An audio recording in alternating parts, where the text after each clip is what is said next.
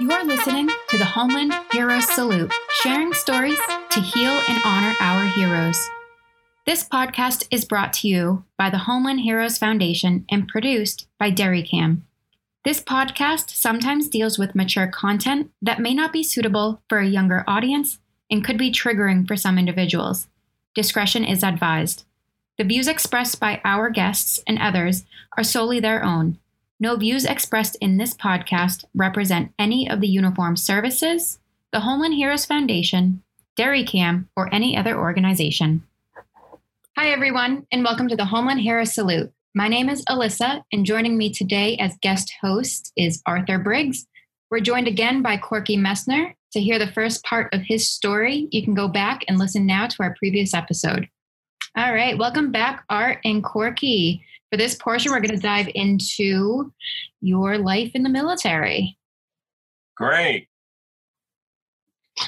Yeah, absolutely. Uh, thanks for having me back again. Uh, so to jump in here, Corky, we talked about uh, your your story last time we were together about how all of these people kind of kind of like there's roadblocks of, of life that happen that kind of push you down. You're on the football field, you get knocked down over and over again. You're, you're getting ready to go to West Point. You're graduating high school. You get knocked down. You, your dad passes away. Uh, life's kind of throwing you some some pretty hard curveballs or, or some some right hooks, and you ship off to West Point. Your career starts a little bit different. Not everybody that joins the Army goes to West Point. Um, you're 17 years old. What does it look like to leave uh, Pennsylvania and to arrive at West Point, New York? Uh, tell, tell, walk us through that first day. Like, what does transition look like? Well, yeah, it's a great question because it's something I, I talk to my kids about. It's kind of funny. Now, I'll remind you that that you know I, I went to uh, when I left Altoona, I actually went to basic training at Fort Dix, and oh, to right. go to go to prep school, and then for a year, then West Point. Point, and so the you know the traditions today of taking your kids and dropping them off um, that didn't happen in altoona back then i mean so that that first day was a ride to the bus station in altoona and i and and i got on a bus uh, that took me to actually pittsburgh where we did in processing. And from Pittsburgh, there was a bus that that went the whole way across the state. And as I recall, it was an overnight bus ride to Fort Dix, New Jersey. And uh, you know, and and then uh, and then I remember the drill sergeants. and and you know they were all Vietnam vets at the time. This was 1974, and um, you know, and it was a it was a shock to the system, to say the least. And I'm sure the veterans out there know exactly what I mean. You know, and it really, when you think about it, it, it gives me a bit of a unique experience. I'm someone who went through basic training, and then also, in addition, went to Beast, went through Beast Barracks at West Point. So I had both those experiences. And uh, you know, in basic training was uh, you know was I was I think uh, maybe in shock most of the time. 17 year old kid uh, going to West Point prep school, and you end up at Fort Dix, New Jersey, and there's these Vietnam era men wearing weird hats encouraging you to get off the bus. Uh, yes. and they and I, they were full of pep and vinegar. They were just happy people. Yes, yeah, exactly. And it yeah. and I remember the first morning um they would they w- woke us up by throwing an empty metal 50 gallon trash can down the hall you know and you're like what is that Good so morning yeah yeah And that was at like seven or eight or nine a.m. Yeah, right. Uh, I think it was about 4 a.m., which I'd never seen before in my life, except those nights I stayed out all night. Right, right. And and you were surrounded by your closest friends that you've never met before. That's right. That's exactly right. So I didn't ask you in the, the last episode. Uh, Altoona is your home. Did, were you well traveled? Had you gone different places at, at 17 years old? Not really. I mean, the Jersey Shore was the big thing to go to. Um, you know, we had been to, we had gone to Florida a couple times, uh, but you know, Pittsburgh to you know to see sports, most mostly the um, Pirates. Uh, nah, wasn't well traveled at all. So, 17 years old, football team, kind of kind of know how to work with people, but now you have an influx of people from all over the country. I'm assuming from California to New Jersey and from Maine to Texas, and, and you you you met him yesterday. You you racked down for the night. I'm sure is the best night of sleep you ever got. And three four a.m. Some grumpy Vietnam veterans with weird hats on throw a metal can what was what was that like to integrate into you know because teams are very important to you.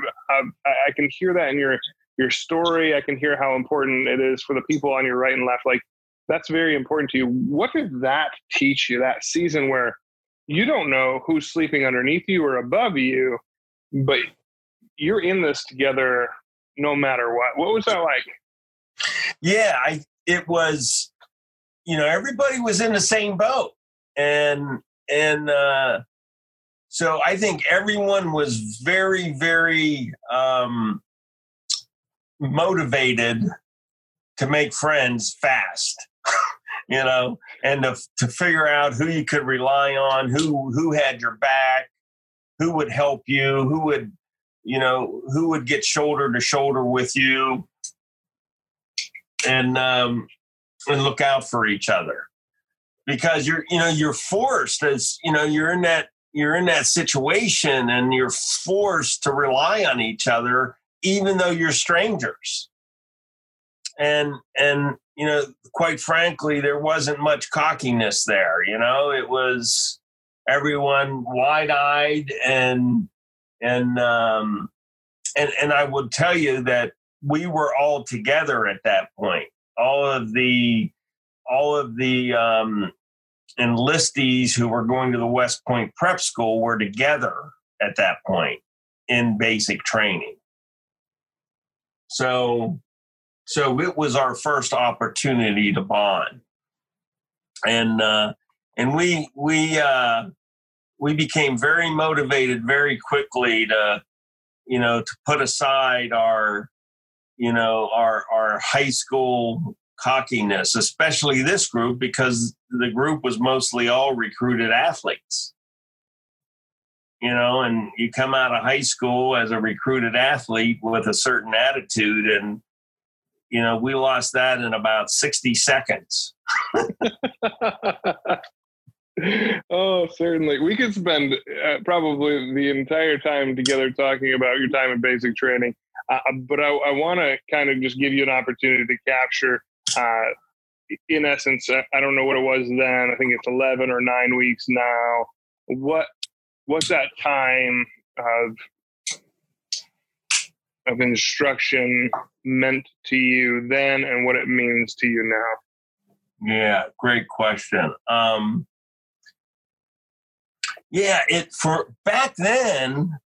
I mean, you know, it was um, a a a shock into the reality of you know looking forward in my life that there was no going back and you know and i you know i grew up at a time where you were taught never to quit anything right and and uh when you decided to do something, you didn't quit. And so, so, you know, for me, it was okay. I have this in front of me, and um, and I will succeed. I will get through basic training. I will get through these these crazy Vietnam vets yelling at me.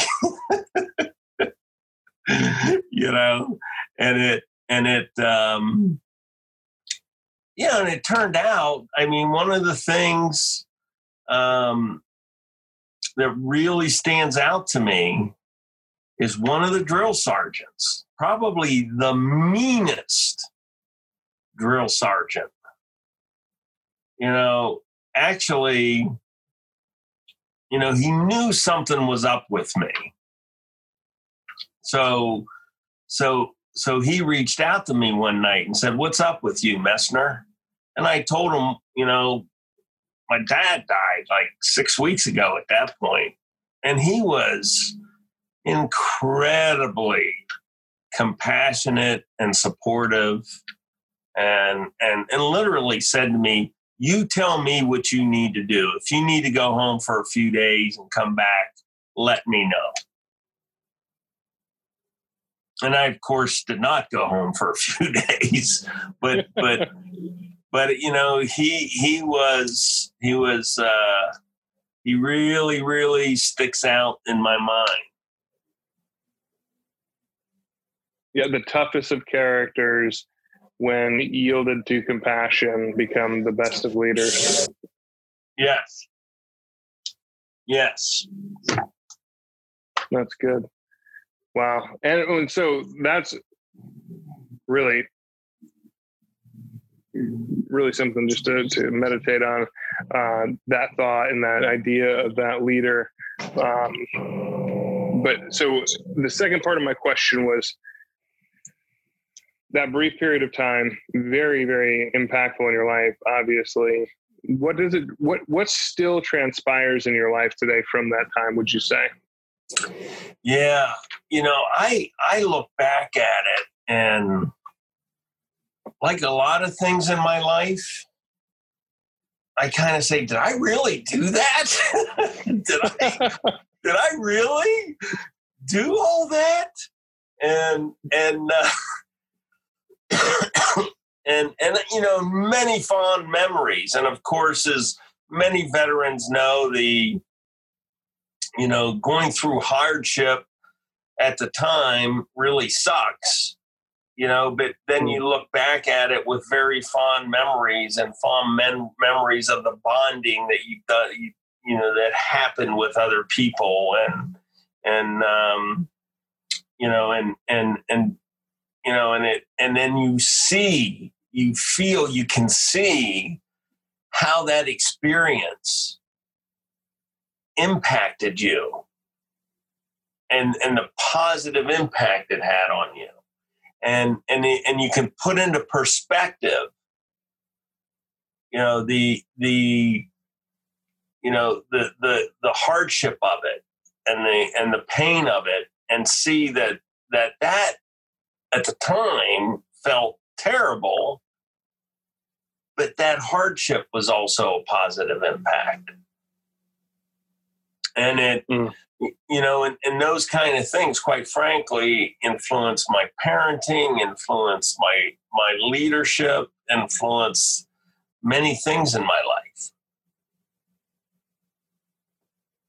I like it. Thank you for opening that up for us. So fast forward, graduate basic training, uh, but that's that's just the beginning for you. That's like the culminating thing for most people. Like, hey, I'm going to a unit. I'm going to uh, start doing my career in the army.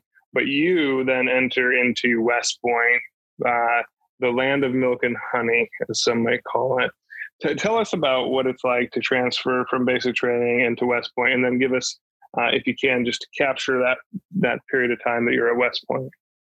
Yeah, the um, so the year at prep school was actually after basic training was pretty easy. It was all academics and sports.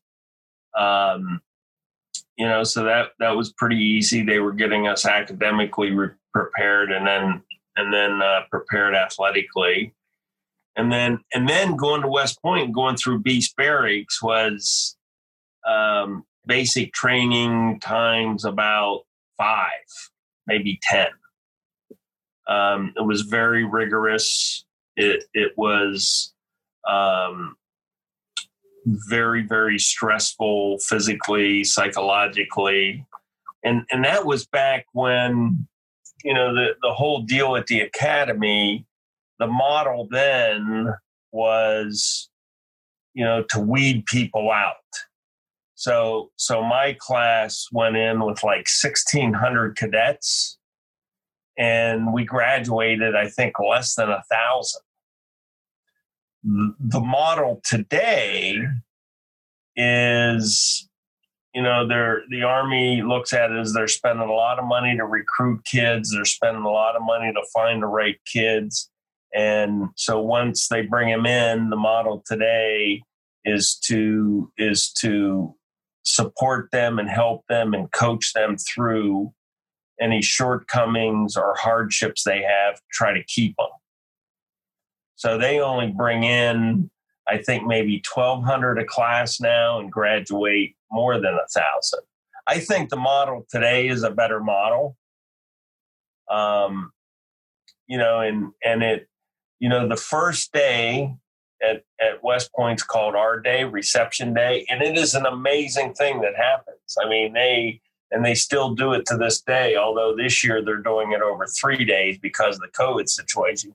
In one day, they bring in, you know, 1,200. For me, it was 1,600 kids, and they give them uniforms, they give them haircuts, they put them in their rooms, they give them their equipment, they teach them how to march, they teach them how to salute. Um, and and by the end of that one day, they have a parade that those cadets march in and get sworn in. That all happens in one day. That's- oh, you know it, it is it is an amazing thing. And then i went down for both my sons on their R-Day um, where and it was kind of interesting you know you talk about memories. You go in in groups of 40s and the parents are with the with the incoming cadets. And an officer talks to you for about two minutes and then a cadet talks to you for about a minute and then the cadet says, "You have 60 seconds to say goodbye." wow. That's and if you if you go to my Facebook page, my personal Facebook page, I did a little video um, for my son who graduated since they didn't have all the ceremonies, and and with some pictures. And there's a picture of him and his brother when when he was told you had 60 seconds to say goodbye, you should, see the look on the little brother's face. Oh, yeah. But, you know, West Point, uh, I mean, Beast Barracks is incredibly difficult. Plebe year is incredibly difficult. The academics, the academic load at West Point, even today, is is um, very very difficult. And and you know and and and when i went and it's very different today but when i went to west point there were classes on saturday morning. And we had to go to class on saturday morning before a football game so, so we were the football team. You know, they started classes early at seven thirty in the morning on Saturday, and and we were in class at 7:30 a.m. on Saturday morning, and then we got out of the second class. We were excused to go get ready to to go up to the stadium and play Penn State and Pitt and Notre Dame. That is awesome. I don't, I don't know if you sound bitter about having class on Saturday, or or you look back at, at it with fond memories? But uh, I, I, can't tell which one it is. I'll leave that up to you. So uh, West. Yeah, fond memories. Crazy. You know, today they take them off post and they get to stay in a hotel the night before, and you know, and and you know they compete at different levels today. Which I should tell you, I am all West Point athletics now. The coaches, the athletic director are in an organization called the Army West Point Athletic Association.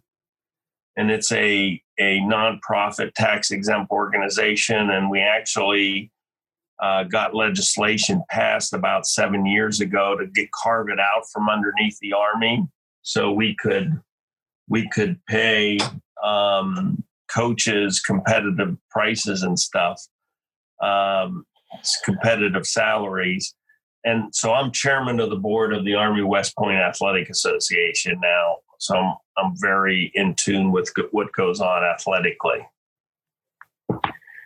Absolutely. Um, that, that whole paradigm is completely crazy when we talk about how much college coaches get paid and, and you have the army the the other services as well the navy um, air force they really just couldn't compete so uh, it's people uh, like that organization organizations like you stated that make a difference and make them really the athletes able to compete at a different level so that's incredible um, I want to I want to take you to your next step, right? Which is you graduate West Point, which is an incredible achievement.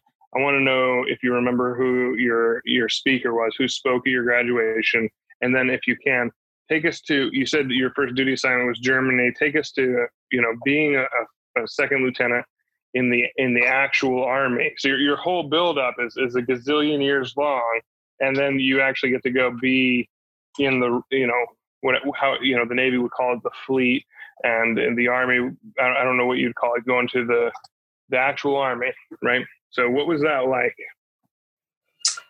Um yeah the the graduating was an amazing experience. I i'm trying to remember who the speaker was. I i think it was um uh, Harold Brown, the Secretary of Defense, I believe. Um, and then I, I went to Fort Benning uh, to go to the infantry officers basic course. Now, here's here's a, another interesting thing about my career track. When I was a cadet in the summer, one summer I went to airborne school, and one summer I actually did ranger school as a cadet, which I can tell you they don't do anymore because it it's just it it destroyed my body and destroyed my junior year on football. Um, and but it was yeah it was it was uh, not a great thing and that's why they don't do it anymore. So I went to Fort Benning and I did infantry officers basic course. Um, and and I think I also took the mortar officer course, and then I deployed to Germany in January 1980, and uh, and I was there in, from January 1980 to uh, May 1984, and and um, it was hard. We spent a lot of time on maneuvers out in the field. Uh, that's back when they were doing the Reforgers, which is the reinforce of Germany exercise each fall. Um, it it you know we worked really really really hard, but when we had time off, we would travel all over Europe, all over Europe, and and and the treaties at the time allowed us to go drive through East Germany to go to West Berlin, and then in West Berlin we could go through Checkpoint Charlie to go to e- into East Berlin. So I was able to actually be in communist East Germany and East Berlin, and got to see what that was like and i and and it was horrific i mean east berlin there were parts most of east berlin at the time in the early end 80s looked like world war ii had ended two weeks earlier wow. the communists did nothing to fix it I, I can't wait until our next episode where you you link that time. I'm going to bring you back to that uh, next episode because I want to talk about uh, you know where you're at today and, and, and, what your past, all of this has has brought you to as you're running for Senate. Um, so, so folks that are listening, hold on for that. Um, you mentioned two schools that uh, Ranger. So I'm assuming like you were a forest ranger and you put out fires in the army. Uh, and then and then airborne school. Did they launch you out of, out of a catapult, or did you just go on an airplane ride to get that school? Uh, what are those two things like? Well, yeah, Ranger School, Army Ranger School is is you know a a really you know the most difficult thing I've ever done. It is a physical and a psychological test, the likes of which um, you can't imagine. It's, you know, very little sleep, very, very little rations. Um, you know, we, we, you know, we had a pretty tough cadre I mean, we started, I want to say we started Ranger School with maybe 216 and and I graduated like 90. Um uh and you know, it was I it was so difficult. It was, I mean, days with no sleep, days with one hour of sleep. And and they they really really put you through your the, the, paces. And and and it is a it is a physical and a mental test. And and uh, I literally I mean I went in there in great shape as a probably a 210 pound rock solid football player and and because you don't eat much and you don't sleep much and you're you're you're you know constantly out um, in the woods somewhere for most of the time except for about the first week um, i i left there weekend at about 180 pounds. And and uh, and then I remember I got to go home for about a week. And then I reported to football camp, early football camp, which I mean, my junior year was just a disaster because because of it. Oh, what position did you play in football? Well, I started out as a linebacker and was not very good and and somehow ended up being a place kicker on the team. Now, I was back in the day with the old square toes, right? so, so so that that was my journey there. Yeah, I imagine after you lost all of that weight, uh, your your linebacker, you're just going to get run over. Yeah. Um, so, so so that didn't help your your position at all. Um, so number one thing you learned out of Ranger School when you went through it? What, what would you say your number one lesson in life was? Um, it, you know, it the the the the number one lesson from Ranger School is, you know, help your buddies. Help your buddies. Um, you know, it it you know I, I remember a kid. I mean, the poor kid was probably five three, 120 pounds, you know, and you're carrying around an 80, 90 pound rucksack all the time. And, um, you know, and we were on a for, forced march one night going up a steep hill and he just couldn't keep up. So we started pulling stuff out of his rucksack, you know, enlightening and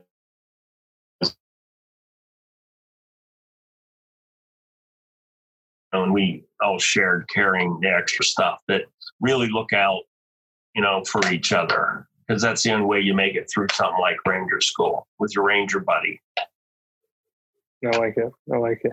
All right, one more school because we got to wrap this episode up. But uh, Airborne School, that's a that's a walk in the park compared to Ranger School, I'm sure. But it also uh, has its own sets of challenges. So, uh, if you could, for people that don't know anything about Airborne School, just give us a, a recap, maybe one of your favorite experiences and uh, or terrifying experiences about what it's like to jump out of a perfectly good airplane. Yeah, I you know the thing I remember there there's a couple things I'm going to remember about airborne school, and it is a lot easier than than ranger school. Um, but I remember Sergeant Cuthbert, and he was one of the instructors, and he he was, you know, he would talk like an evangelical preacher, and I remember he would say every day, "Only the strong survive; the weak fall by the wayside." And so I remember him, and then um, I remember my first jump, which was a night jump, I believe. And That's a great I, way to get it over with.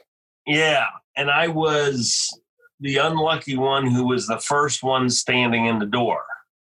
So you're so you're actually standing in the door ready to go out until the red the green light comes on and you're standing there and you're like oh my gosh, what am I, you know? So, so when you're in back of the line, you just run out the door, right? But being first in the door was, was, uh, and, and I remember the training, they said, just look at the horizon at night. Don't look down. so have you ever been skydiving for fun? No. Nor do I have a desire to do that. what was it like to go out the door? Um, count to four. You know, it it actually turned out to be kind of fun. You know, it it after you get through the first one, it's it's kind of fun. Right on, right on. Melissa, what do you say we wrap this one up? Yeah, that sounds good. I think that's a good place to stop. Thank you for joining us for the second part of Corky's story. For part three, tune into the next episode of the Homeland Heroes Salute. This podcast is brought to you by the Homeland Heroes Foundation, an organization dedicated to the reacclimation support of active duty service members, veterans, and their families in their time of need. To learn more, visit homelandheroesfoundation.org. Thank you to our production team at Derrycam, creating connection through story for a better world. Learn more by visiting derrycam.org. Thank you for listening, and make sure you subscribe to the Homeland Heroes Salute wherever you listen to podcasts.